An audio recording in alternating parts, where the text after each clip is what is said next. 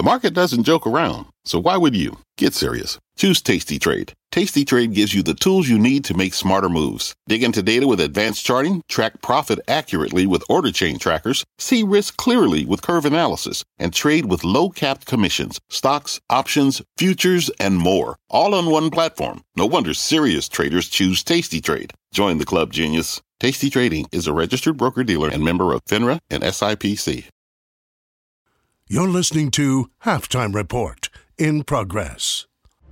I'm Scott Wapner, and you're listening to CNBC's Halftime Report, the podcast, the most profitable hour of the trading day. We record this live weekdays at 12 Eastern. Listen in. And with that, uh, I'll yield back. Thank you very much, Madam Chair. Gentleman yields back. The gentleman from Oklahoma, Mr. Lucas, is re- now recognized for five minutes. Thank you, Madam Chair. And actually, I think my timing for my question is perfect. Chairman Powell, I'd like to discuss with you today an issue that is of significant concern to me and many of my colleagues. The SEC's regulatory agenda has more than 50 significant proposals that are currently underway or approaching a final vote. These rules cut across every asset class under the SEC, the Securities and Exchange Commission's jurisdiction. The sheer complexity and volume of these overlapping rulemakings could negatively impact markets and the public that depends on them. SEC Commissioner Hester Pierce, Peirce, I should say, warned that the speed and character of these rulemakings could create dangerous conditions in our capital markets. Now, this is against a backdrop of the U.S. economy facing significant challenges. We've discussed that all morning. Inflation at more than a 40 year high, with substantial increases in the cost of food, housing, and gas prices at record prices. Also, supply chain backlogs and labor shortages continue to weigh on the economy, with consumer and business confidence plummeting. And of course, we're still studying the impact of the global pandemic and the consequences of the ongoing Russian invasion of the Ukraine. In Oklahoma, small businesses, farmers, ranchers are navigating through surging energy prices and volatile agricultural markets for inputs like grain and fertilizer. Poor crop conditions and high commodity prices are expected to worsen the situations throughout the summer and into the rest of the year. In uncertain times like this, market participants need to seek to protect their retirement savings, to hedge risk, and to safeguard their livelihoods. A top priority should be supporting liquid markets to protect the U.S. economy from the face of these substantial headwinds. I know you don't comment on other entities within the federal government. I know these regulations that are going to have such a tremendous impact are not coming from your area. But unfortunately, I'm concerned that the magnitude and the significance of rulemaking proposals coming out of the SEC in such a short amount of time runs counter to the goal. We know that regulatory uncertainty creates adverse market environment for economic growth and market stability. So, Chairman Powell, I'll not ask you to comment on the SEC, but could you speak to the importance of market liquidity during periods of economic uncertainty? Yes, so markets are there to, one of the things they do is process information and consider the implications of it. And, and it's critical that markets be liquid enough to do that. And uh, if that happens, then financial conditions can adjust and equity prices of various kinds can adjust. And that's, that's one of their big functions is to do, do that and to absorb news, uh, sometimes very difficult news, in a way that, is, that, is, that preserves stability. I think Congress and the public should have the opportunity to fully grasp the impact of the SEC sweeping proposals. If we really want to tame inflation, if we, re, if we, should, we should begin to by not making the current situation worse. The SEC's approach will rattle markets during a time when strong capital markets are essential to our economic growth and our constituents back home. After all, you're working hard on the demand side of the equation, but we in Congress and the administration should help with the supply side of the equation. And that is not making it more difficult to invest in and create more goods and services in this country.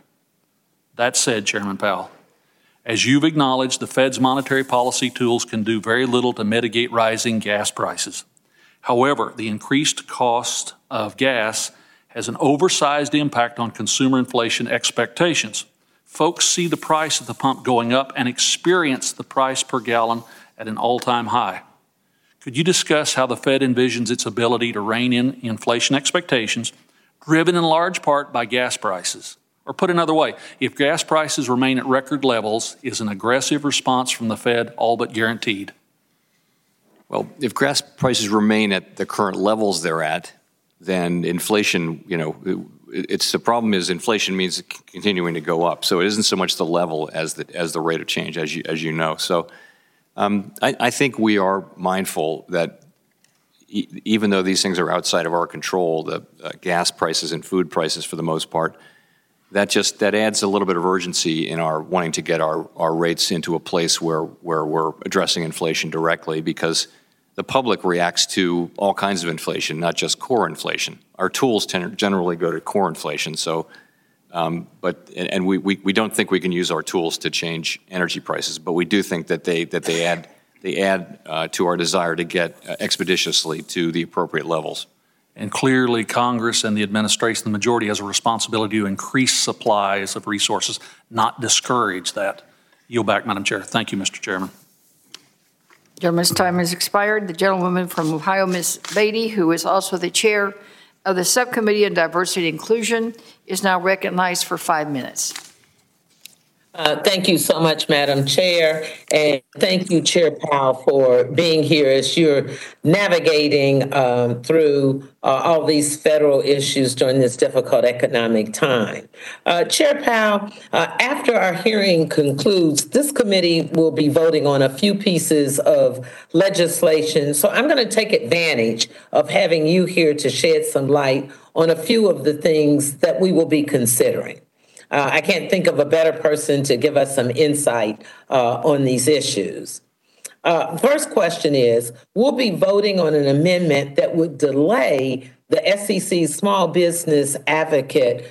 Uh, advocate from conducting outreach to underserved business owners until after gas prices drop to the pre COVID level. Chair Powell, in, in your opinion, will delaying the SEC's outreach to minority business owners affect gas prices in any way? I'm, uh, with all respect, uh, I, am reluctant to comment on, on proposed legislation. Well, well, let me ask it this. Let's say if it's not legislation, is there a correlation between what gas prices would uh, be in relation to what they were with pre uh, pre COVID with inflation? Again, I you know I'd be expressing an opinion on someone's amendment, and I, I just I, I if I start down that road, I, I don't know where it stops. I really uh, these are matters for, well, for elected you, people. Well, would you say that the global uh, markets and uh, inflation is, is across the country? That we're seeing this everywhere? Yes, inflation, inflation is um, is is uh, happening everywhere now. I'm dealing with a lot of fair housing issues in, in my district. And, you know, I have a long history of, of working with public housing and relocating people. And as we look at issues with housing, do you think housing is any way uh, tied to uh, inflation? I'm sorry, I didn't, I didn't catch the question. I apologize. Do, do you think what's happening in our housing market is tied to uh, inflation in yes. any way? Yes, it is. Yes. So ha- housing costs are about a third of the CPI. Housing, we call them housing services, and that's really rents plus uh, the way the way it works is uh, uh we in effect an owner of a house is uh, is charging something called owner's equivalent rent or paying something called owner's equivalent rent. So, yes, it's an important factor in inflation. Okay. So, can can you tell us, in, in your opinion, in, in light of Congressman Vargas's question, as, as he was giving us an, an idea of as some of our colleagues are trying to tie things to um, the American uh, Rescue Plan, uh, the trying to tie it to us taking care of the least of us that that if if if, if it is tied to inflation why in other areas or, or countries uh, that and they don't have the American Rescue Plan and how, do you answer more about Mr. Vargas's question? I mean, I know he gave you a litany. I'm not trying to put you on the spot with quizzing you on what their inflation rate is in comparison to ours, but I think you got where he was going uh, with this. Is there anything else you'd like to elaborate on in relationship to where he was going? Sure. So I'll just say these things are there are differences between uh, even though we have a very similar inflation rate from with with a lot of the large European democracies now pretty close. Um, there's there are differences between countries, and the difference with, with the U.S. Uh, compared to the, the European countries is that ours is more about demand. We we have areas of our in our in our economy where demand is substantially in excess of supply. That's not mainly a feature of the European economies where they're really feeling you know, very, very uh, high inflation because of energy prices and, and also food prices mm-hmm. now. That's part of our story too. We're also feeling energy, uh, energy and food prices, but we have this other part that is uh, that is more core inflation that is more susceptible to being managed by our tools and is really the, okay. the object of our tools. My, my, time is already up, but in, in light of your response to my first question, I, I, just need to say for the record, I can't conceive of a single connection between gas prices set by global markets and giving advice to small businesses. And the same, uh, I have a hard time coming up with a theory of how allowing discriminatory housing will help stem inflation. Uh, and I think my time is up. Uh, I yield back gentlewoman's time has expired. The gentleman from Texas, Mr. Sessions, is now recognized for five minutes. Thank you very much, Chairman. Uh, Chairman Powell, thank you very much for taking time to be with us. This is important to the American people who hear our questions. This is important for us as we weigh and measure and gauge uh, your input, which we believe is exceptional. I've stated that to you in the past that I believe that we need to have confidence in what you're doing. Today, I'd like to, if I can, without dissecting your thinking, uh, use some of the words that you have provided for us today to see your thinking.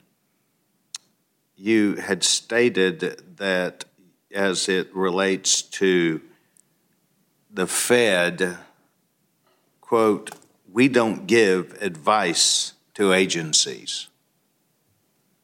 Now, that's a quote from you today. We don't give advice to agencies. Um, do you think that advice is different, which I do, than tools which you have to do your job? But I consider part of what you do best, perhaps the Fed, is advice. Can you help me to understand we don't give advice to agencies? Well, so I, I think particularly on fiscal matters, um, people fiscal matters affect people's lives. It affects industries and people and, th- and you know tax levels and spending.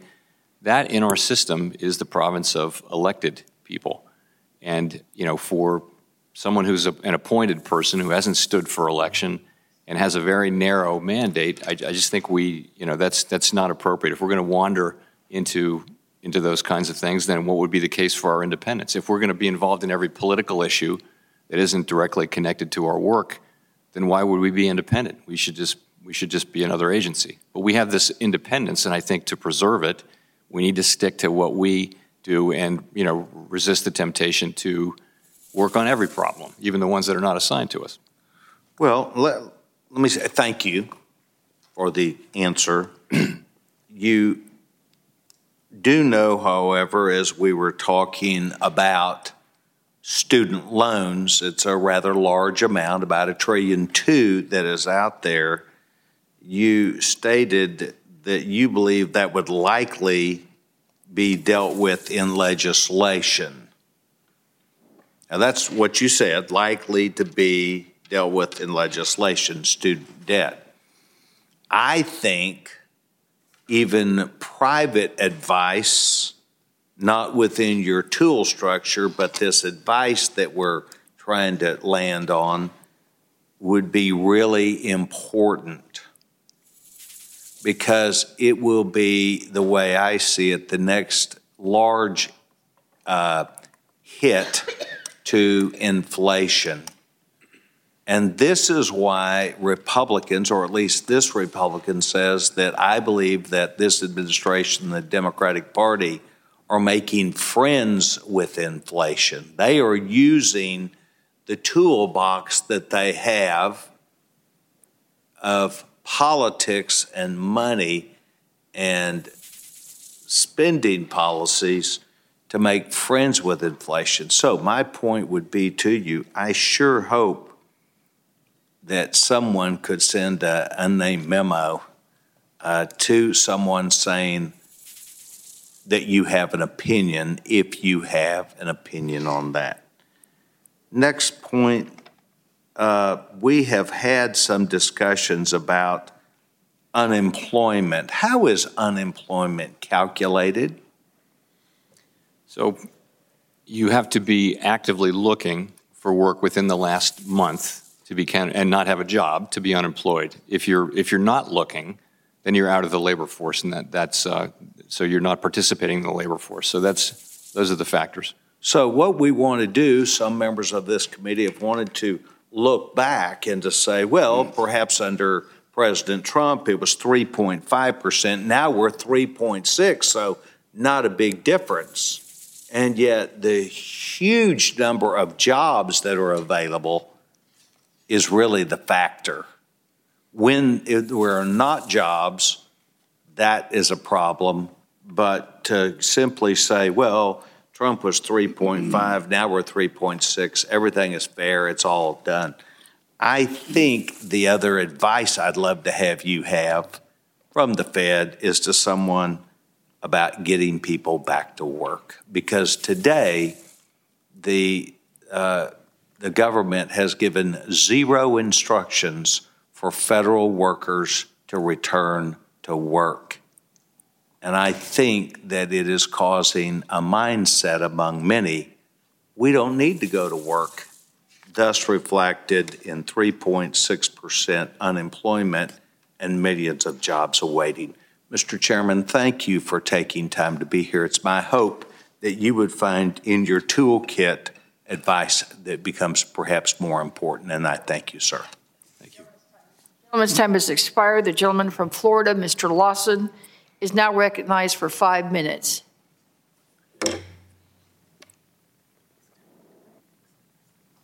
Madam Chair, can you hear me? Yes, sir, we're loud and clear, and we can see you. Okay, thank you. Okay, uh, uh I want to thank Ms. Powell for and welcome him back to the committee. I know it's a, a great deal that is going on.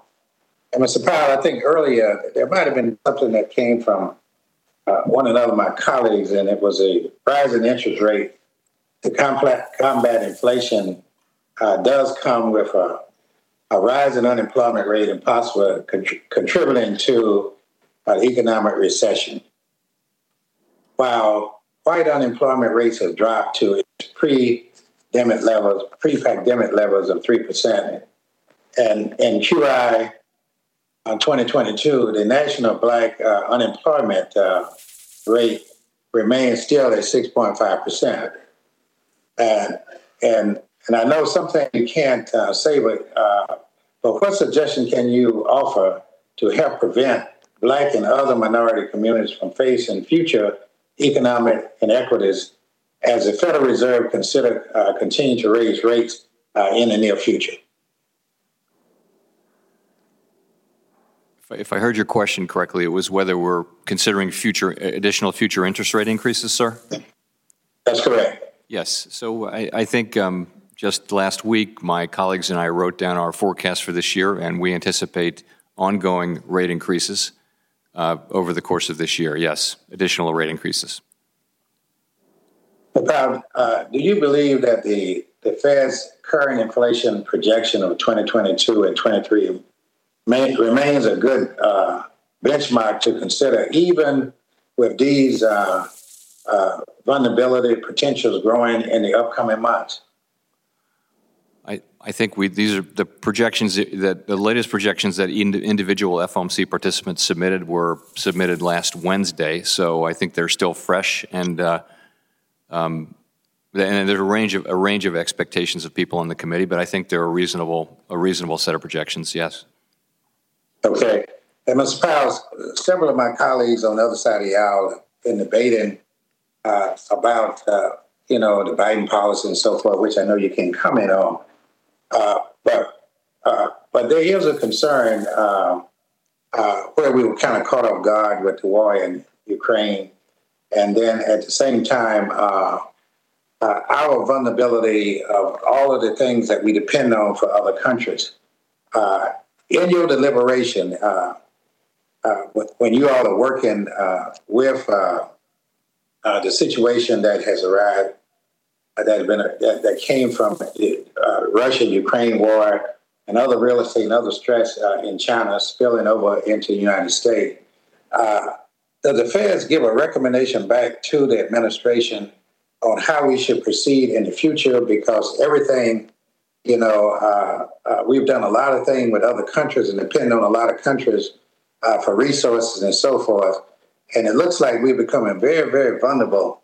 well, it doesn't look like it. Uh, we're becoming very vulnerable to this dependability. Uh, do you all make a recommendation back to the administration on how we should proceed in the future? No, no, sir, we do not. Okay, and so early on you said that as prominent, let up uh, that policy position is is let up is uh, should be uh, considered by the legislature or the administration. Am I correct? I'm sorry, I'm, i lost track of the, uh, what you said there. I apologize. I think to some other colleague of mine, you stated that uh, those policies uh, should be left up to the Congress uh, or to the administration. You all don't really deal with that aspect of it. Am I correct?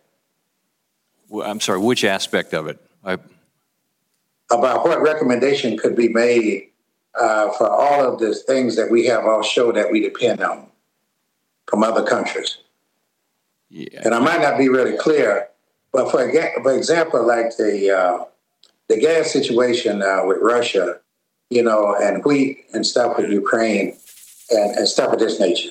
No, we're not. We're not in those discussions. Those are those are really discussions that happen inside the administration, um, the Treasury Department, and, and, the White House, and the other uh, agencies. Okay, but that, uh, Madam Chair, I yield back. Gentleman yields back. The gentleman from Missouri, Mr. Luetkemeyer, is now recognized for five minutes. Thank you, Madam Chair, and welcome, Chairman Powell. Long morning for you here and afternoon. Um, question for you with regards to uh, a quote that on March 17th, the CFPB put out in a blog on rising interest rates, in which they said, and I quote, the CFPB is the arm of the Federal Reserve System that is fully focused on consumers ensuring that markets are fair, transparent, and competitive, end quote. Do you believe the CFPB is an arm of the Federal Reserve? And do you have any control over their actions? Well, they're, they're an independent agency. We have no control whatsoever of their actions. They are actually, though, legally a bureau. The, the law makes them a bureau, and, and, and our the profits that we make uh, off of our balance sheet, we give, we give all of them to the Treasury Department except the part that we give to to the to, to pay for the CFPB. So does that make them an arm? For all practical purposes, they're they're fully independent in all of their. They're, they're not an arm of the Federal Reserve. Then, I wouldn't consider that an arm. They they have a relationship, no, I, but they're not an arm. Technically, they're a bureau, but they're I mean, not under you, so they're not. An, no, on how they could be. No, we arm. have no supervision. Okay. And, you know, we, we do we collaborate with them, we coordinate with them, we talk to them. Well, this is this is overreach by the director. I just want to make sure that everybody's on the same page. This is a bunch of nonsense, so it needs to be put in its place. Um, Chairman, you, have got your hands full right now. This is Wall Street Journal from Tuesday. We had economists say recession is likely. Uh, down here, we said stocks are not uh, not bottoming very soon. So we've got some concerns. I know yesterday you were in the Senate, and uh, you know there was a long, lengthy discussion on inflation, which there has been here as this morning as well. And in my mind, there's four root causes of inflation, and we've had uh, economist in, in your chair a few weeks ago, and I had one in my small business committee a couple weeks before that, and I asked the same question of them. I said, It looks to me like there's four causes of inflation monetary, monetary supply, rules and regulations, energy, and supply chain slash job problems that we have with workers in, in the economy today. And they both agreed that's basically your four problems that are underpinning inflation. I asked them to, to give me a percentage on each one of them. They said roughly 40% for money supply 2020 20. So I guess my, my concern is that, you know, if you look at those four causes, you're trying to help fight inflation. That's one of your mandates. And you really, under money supply, is the only thing you have any ability to do something with. And even then, it's probably only half of it because Congress has control over uh, how many dollars are put into the system with additional bills, like the trillion dollar stimulus package from last year, taxes, and things like that. So it looks like you have a minimal amount of impact out of those four things. So it looks to me quite oftentimes whenever you're trying to control the inflationary stuff with the interest rate, it's kind of over here trying to do a little something when over here there's all sorts of stuff going on. And the administration seems, seems to be at in contradiction to some of the things you're trying to accomplish over. Do you ever feel like that? Do you believe that that may be a, a position that, that you're in right now? So we're, we're very focused on the part of the, the job that we can do and using our tools to do it. Well, I understand that, Mr. Chairman, but I, it, I would seem that it would think that you're, um, all these other factors fall outside your purview here, and for you to try and manipulate it and everybody rely on you to, to solve the inflation problem by, by tinkering with the interest rate over here, it looks like that's a little over overhyping the situation. But um, one of the things that is, is, is very concerning is the regulatory cost. In my discussion with the, with the economist, he said, look, and this is the administration's own figures, last year, Biden administration cost, uh, to, cost of compliance with new regulations was $201 billion. That's astronomical. That's a huge cost that has to be built into all the small businesses and other businesses whenever they produce products and services for sale for customers. They've got to build in an additional $200 billion in costs every year. Would you agree that's a huge driver of inflation? It sounds like a big number, yeah. And as you know, we, we try at, at, the, at the Fed to weigh costs and benefits and uh, yeah. take that into consideration. Would you agree that the, those other four things that I, I, I said are underpinning inflation, would you agree that those probably are the four major problems? Yeah, so most overwhelmingly, most economists would, would not would not think of it in terms of, of money supply, but would think of it in terms of supply and demand.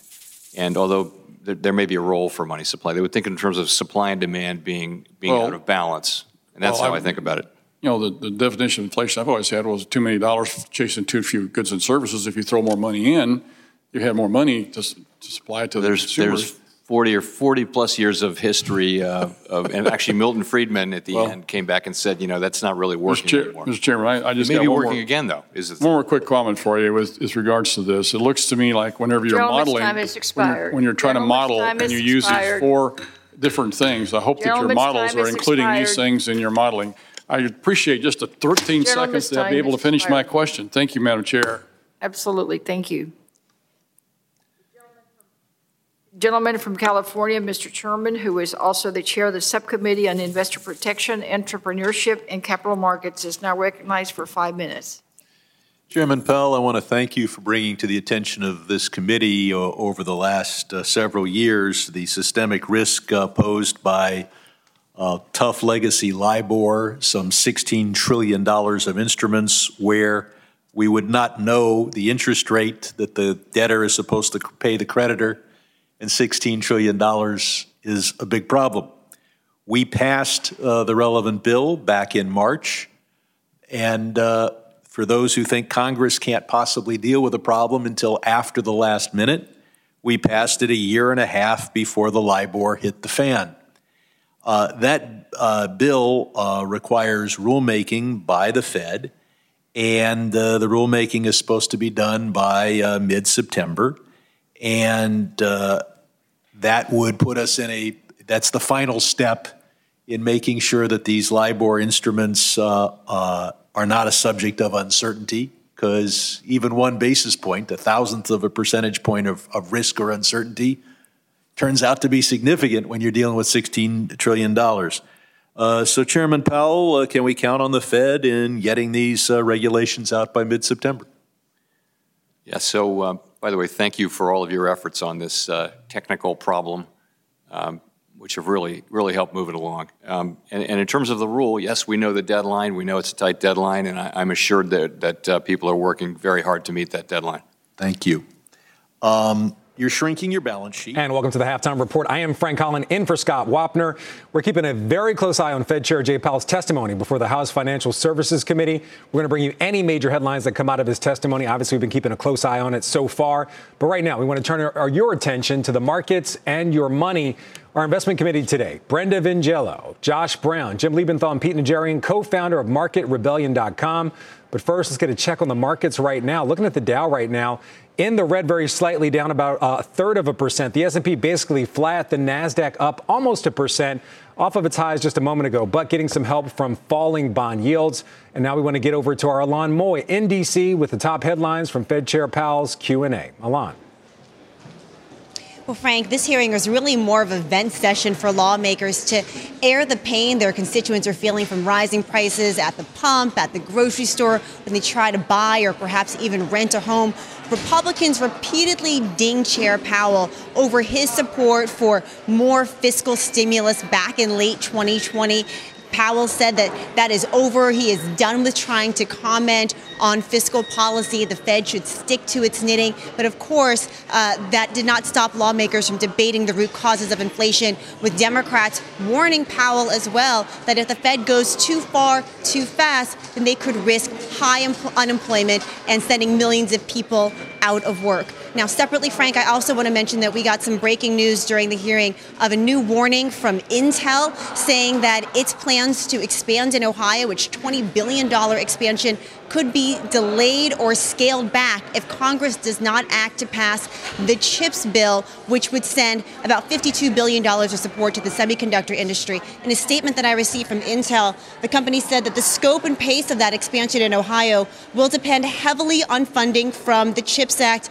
And unfortunately, that funding has moved more slowly than we expected, and they still don't know when it will get done. It is time for Congress to act so that Intel can move forward at the speed and scale that they have long envisioned for Ohio. So there we're hearing some companies warn publicly about the dangers of Congress dragging its feet on this bill. Just yesterday, House Speaker Nancy Pelosi and Senate Majority Leader Chuck Schumer had said that they want to see this legislation and the broader package passed by the end of July. We'll see if that actually happens, Frank. A lot of moving parts here on Capitol Hill. All right, Ylan Mui down in D.C. Uh, chip sector actually under some pressure today. AMD down 2%, NVIDIA down 1.5%. Jim Lebenthal, I'm going to come over to you. I know you have some stake in Intel. What's your take on that news?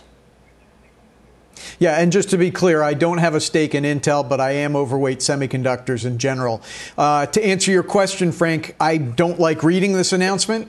Um, you know, one, one wonders is this just kind of politics at play here, or is this a cover story that Intel is trying to back down on what is the largest investment thus far in the U.S. in the semiconductor space? So it is troubling. However, um, if there's anything that Congress can do that is worthwhile and, and good, it would be to pass the CHIPS Act. Um, I can't handicap whether that will happen or not because there's a lot of other things that Congress wants to pass that would not be as ubiquitously positive, and you can't tell if this is going to get caught up in that maelstrom. But the right thing to do would be for Congress to pass the CHIPS Act, uh, for this plant and others to be built, and to help uh, uh, supremacy return to the U.S. in terms of manufacturing. All right, Maelstrom. Don't hear that very often on uh, CNBC. Thanks for that one, Jim. Josh Brown, I want to toss it over to you. We were all listening to what uh, to Fed Chair Powell's testimony there at the House Financial Services Committee. Inflation continued to be the theme. What was your take from what you heard?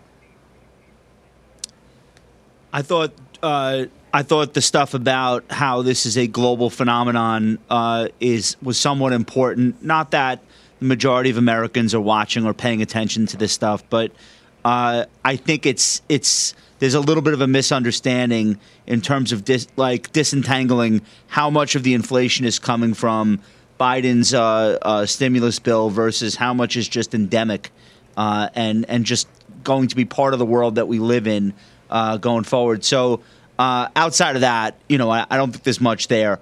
I, I just think when we think about um, what we're seeing in the market right now, the two most important things that have taken place over the last week or two number one, oil prices backing off, gasoline prices backing off. I think we've had eight straight days of falling gasoline prices nas- nationally. Uh, that should help us stabilize a little bit. Uh, some of those consumer sentiment numbers, which seem to be spiraling out of control at this point. Um, and then number two, take a look at the 10 year yield.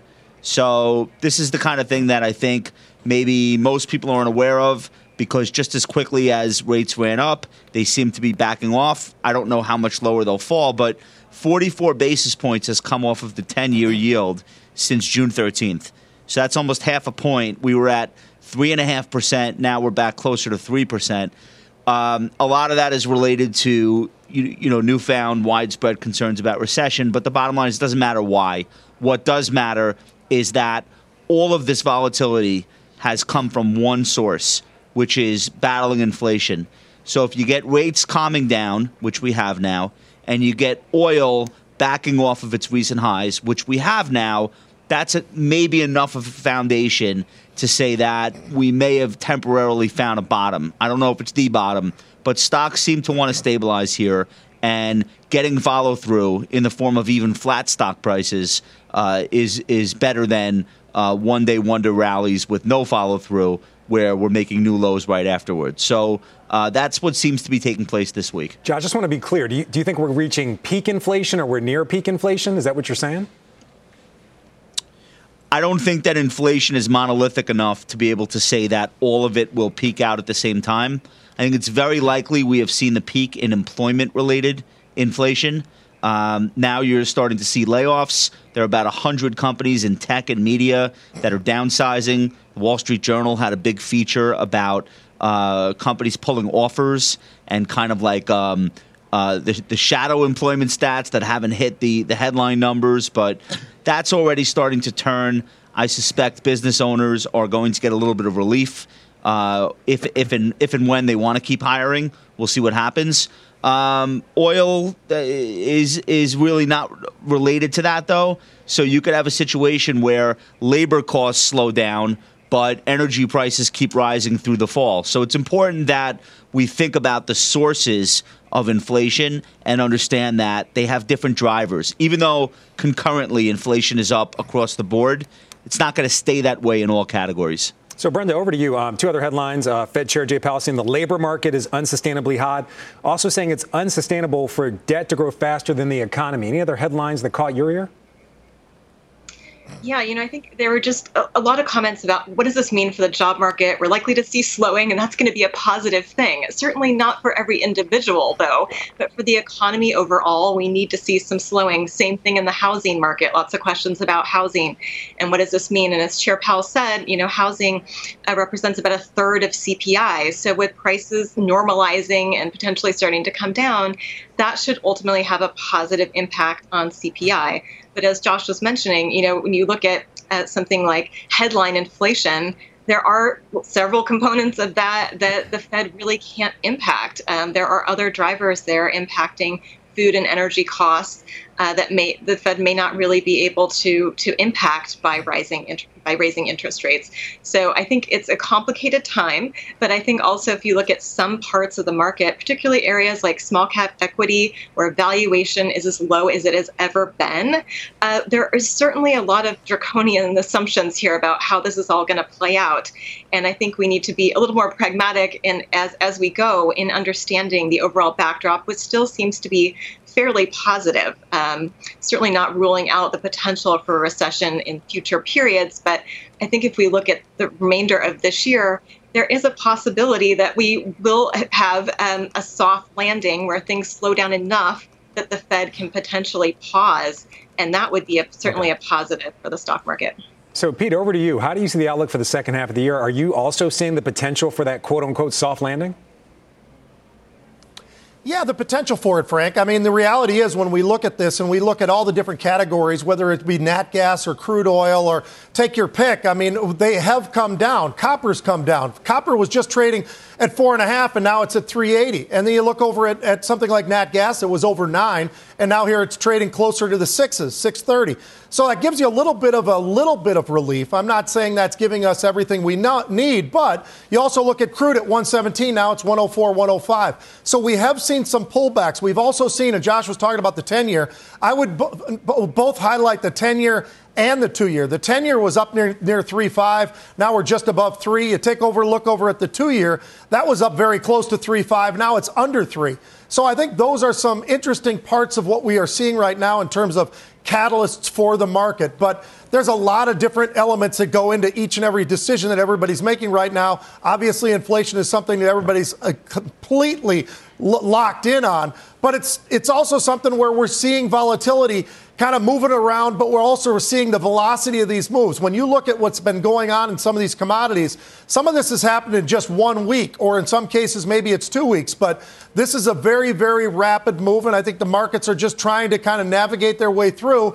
And I think that's why a lot of folks right now are very, very confused. Are we at that peak inflation, or are we just at a point in time where we're consolidating and there's a next level higher? I tend to be leaning towards that second side of it right now, but we'll see, Frank. It's pretty interesting. So, Brent, I want to come back over to you. J.P. Morgan out with a note today forecasting that the S&P could end the year at 4,800, about almost 28% higher than it closed yesterday, and basically saying that they see inflation moderating in the second half of the year, leading to that so-called soft landing. What do you? Uh, what else do you think needs to happen? This is the note right here. We're showing it to you right now. What else do you think it needs to happen to kind of create this so-called soft landing and to avoid a recession and, and make stocks increasingly attractive in the second half?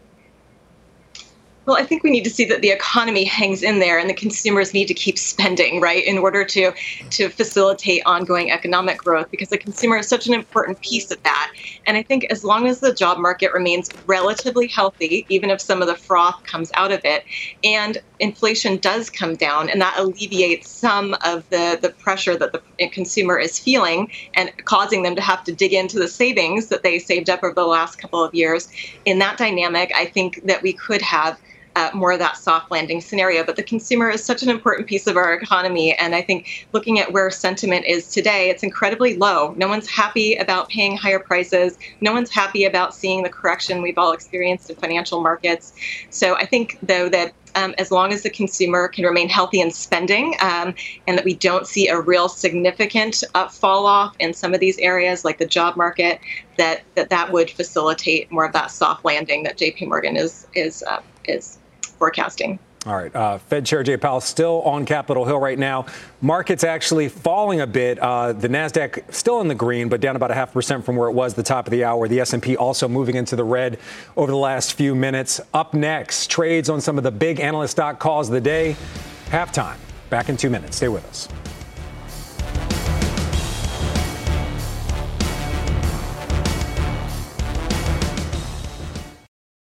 Old Dominion Freight Line was built on keeping promises. With an industry leading on time delivery record and low claims rate, we keep promises better than any other LTL freight carrier because we treat every shipment like it's our most important one.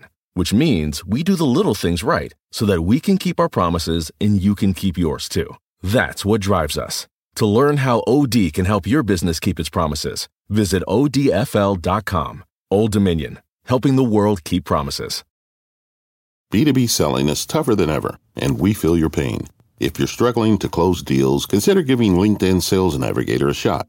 This sales intelligence platform helps professionals like you engage high value customers, drive higher revenue, and increase sales performance.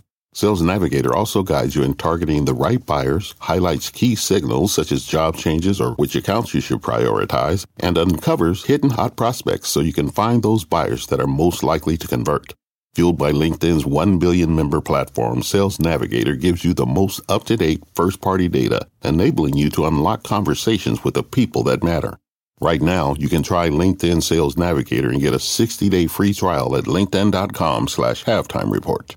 That is linkedin.com slash halftime report for a 60 day free trial. Let LinkedIn Sales Navigator help you sell like a superstar today. Just go to linkedin.com slash halftime report and get started.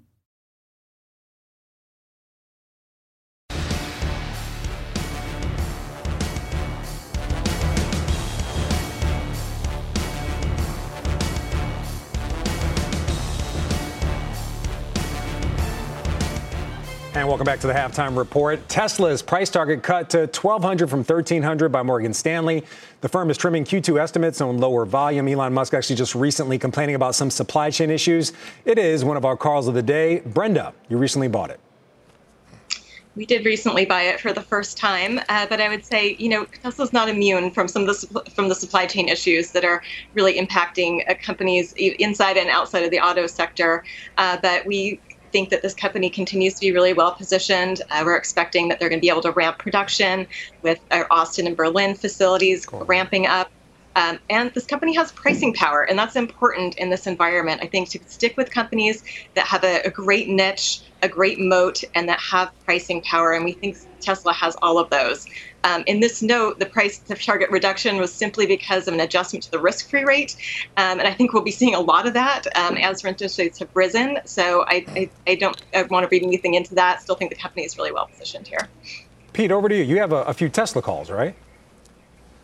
Yeah, I did, and I no longer have those. But yes, we even had some buying just again the other day with the stock trading right around that 680 level, and then it took off to the upside well over 700. But you know, I think that's what we're seeing in Tesla right now. You see these just surges suddenly and then a pullback. And a lot of it could either be the commentary from Elon Musk himself or some of the news that gets out there. So I think that they will have some issues, obviously, a little bit of a slowdown on some of the volumes of delivery, but they're going to be able to make that up, I think, in the second half of the year. So I think this is definitely a solid. I understand why why she's holding on to it. I like this name a lot, but when you get quick moves like we've had recently, I think you got to take those off because these markets right now are definitely trading markets. They make it very, very difficult for, for long term holds.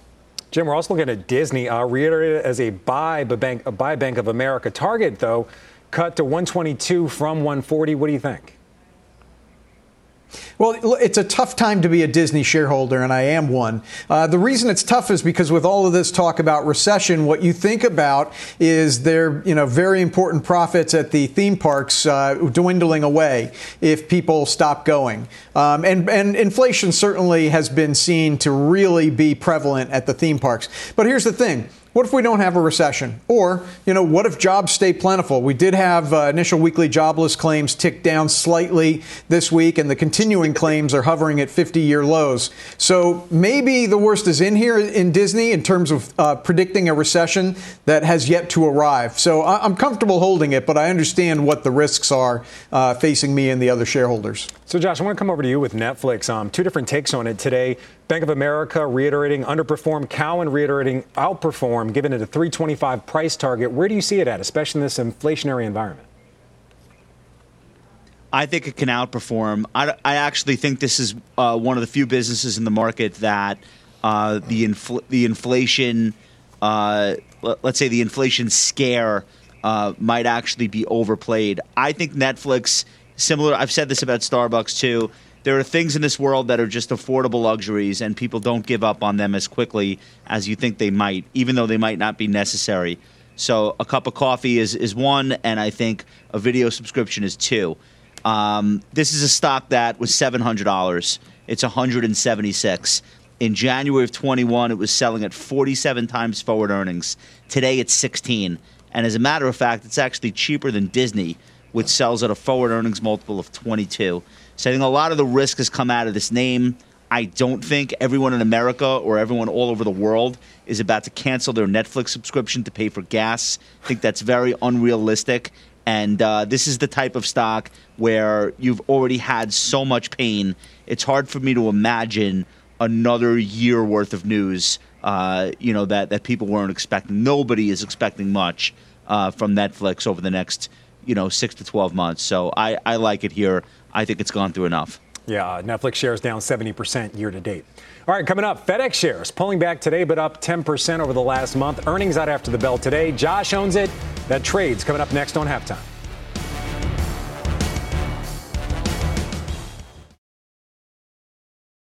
The spirit of performance defines Acura, and now it's electric. Introducing the all electric ZDX, Acura's most powerful SUV yet. While what powers their cars may change, the energy that makes Acura never will. Crafted using the same formula that brought them electrified supercars and multiple IMSA championships, the ZDX has track tested performance that packs an energy all its own. With a premium Bang & Olufsen sound system and up to 313 mile range on a single charge, and a Type S variant with an estimated 500 horsepower, the ZDX is everything they said electric could never be. It was built with the driver in mind, just like Acura's been doing since the beginning. We could talk all day, but the only way to experience this electric performance is to drive it yourself. Unlock the energy and order yours at Acura.com. what does it mean to be rich? Maybe it's less about reaching a magic number and more about discovering the magic in life. At Edward Jones, our dedicated financial advisors are the people you can count on for financial strategies that help support a life you love. Because the key to being rich is knowing what counts. Learn more about our comprehensive approach to planning at edwardjones.com slash find your rich. Edward Jones, member SIPC. All right, welcome back to Half. FedEx trading near session lows right now. It's set to report earnings after the bell. Shares have outperformed its rival UPS since new CEO Raj Subramaniam took uh, his new role on June 1st. And Josh, you recently bought it. I did. I bought it for a trade, and if it keeps going my way, maybe it turns into an investment. But I think what's going on here is they came out in March, they affirmed full year guidance. Let's hope that doesn't have to change. They raised their dividend by 53%. Uh, the stock had its best single day performance since the 1980s on the heels of them having done that. So I, I I'm staying with it since that happened. Um, and now we're going to basically get the first quarter under the new CEO. And for, for those that are relatively new to the story, Fred Smith was in his late 70s. There was an activist, D.E. Shaw, involved. They kind of nudged him out, and the COO took over. And the reason that's important uh, this business is so heavily reliant on snags in the supply chain getting cleaned up quickly and the difficulty of hiring people. So having an operating person as the new C- CEO, I think, is an important signal. The other thing that's going on is compensation at the executive level will be more tied to shareholder performance. So these are all good things. We'll see what they have to say tonight. Hopefully, I can hang on to the stock. I do have a stop loss in place, uh, and I may have to reevaluate if for whatever reason they don't stick to their guidance or uh, throw a curveball at us. So, Brenda, you and their rival UPS, any thoughts about what you're expecting after the bell? Yeah, I would just say, you know, um, obviously having a new CEO in place can be pretty transformative. We've seen that at UPS over the last several years, and our, that's our, why we prefer UPS. It's just this focus on better, not bigger, and improving off, automating, uh, improving uh, efficiency by implementing more automation, being able to eliminate some jobs of, of the process, um, and really just becoming more efficient overall. I think is is going to help not only UPS but potentially um, FedEx as well in this, in this type of environment that we're in. So, Pete, you own UPS as well. Any thoughts about FedEx bumping up its dividend? Still below UPS's dividend, to be clear. I believe uh, FedEx bumped up to about one and a half. UPS at about three percent. Right. Yeah. And, and it was a great move. I think that was a great move by the CEO to make that decision. Obviously, the board members as well. I think they've, they've done a lot of the right things. But there's a reason why UPS, if you just look at a one year chart, why it's consistently been outperforming against FedEx. And I think a lot of that has to do with the ground versus international and a lot of the different, uh, you know, what goes into that whole pricing model. But I tell you what, I, I love what the company has done. I think it's been a great decision to do that. And by raising the dividend, that makes them that much more attractive. That being said, UPS still nearly double the dividend yield. So because of that, I'm going to stick with UPS, but I do think FedEx is going in the right direction right now under the new CEO. Yeah, I misspoke. FedEx at 2% dividend yield, uh, UPS now almost at 3.5%. Up next, Pete's latest trades and unusual activity and final trades halftime. We'll be right back.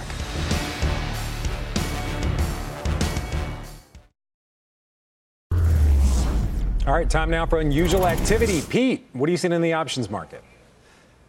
All right, I'm going to start off with Snowflake. Now, this is one that's pretty interesting. Yesterday, they were buying, Frank. It was interesting because they were in the money calls, August 120 calls. Stock was trading 125. Those took off to the upside. They came back again today, and now they're going really short term. They're buying 8,300 of tomorrow's expiring 140 calls.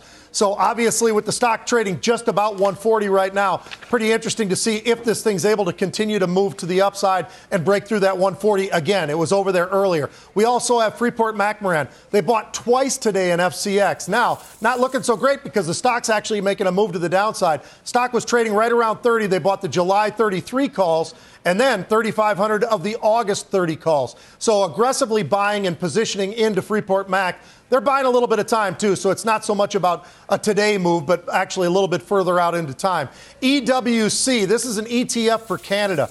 I don't talk about this one ever. As a matter of fact, I hardly remember ever seeing this, but 56% of this is financial side of things, financial services, along with energy. So you know exactly what you're getting when you're in this ETF. They bought 7,000 of the September 31 puts.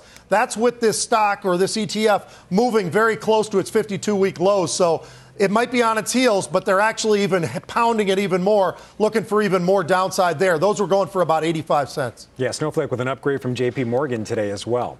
All right, time now for our final trades. Mm-hmm. Brenda, you're up first. Zoetis, the animal company, essentially a pharmaceutical company, but without all of the problems that come with traditional pharmaceutical companies, it with generic competition, dealing with Medicare or insurance, none of that. Uh, just plain old cash buyer. Um, so we, we like it here. Josh Brown. Uh, ChargePoint increasingly looks like it bottomed in early May. Stock is very resilient. I like it. All right, Jim. Thermo Fisher, great healthcare company, and it's it's what I'm recommending because I think we're stuck right now while we wait for more information on inflation and earnings. So it feels like a safe place to be. All right, Pete, you're getting the last word on this one. All right. Well, I tell you what, you know that I'm a bull in the energy space, but we've obviously had a significant pullback and a little bit of trimming here and there, and I've I, I don't have quite as much exposure. But the XLE does make me start to scratch my head a little bit because they're out there buying 68,000 of the October 52 puts. So looking for this to make some sort of a pullback. We'll see what happens, but definitely seeing those huge put buyers right now. All right, that does it for halftime. The exchange. It begins right now.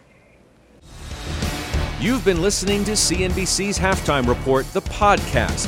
You can always catch us live weekdays at 12 Eastern, only on CNBC. Wayfair's biggest sale of the year is here. It's Way Day. Right now, you can score up to 80% off at Wayfair. Save on sofas and cookware, dining sets and rugs and beds, wall art, bar cards, floor lamps, ceiling fans, home decor, all things outdoor, and way more. All up to 80% off right now. Plus, everything ships free. And flash deals are launching all Way Day long. Don't miss Wayfair's biggest sale of the year. Shop Way Day right now May 6th at wayfair.com. Every style, every home.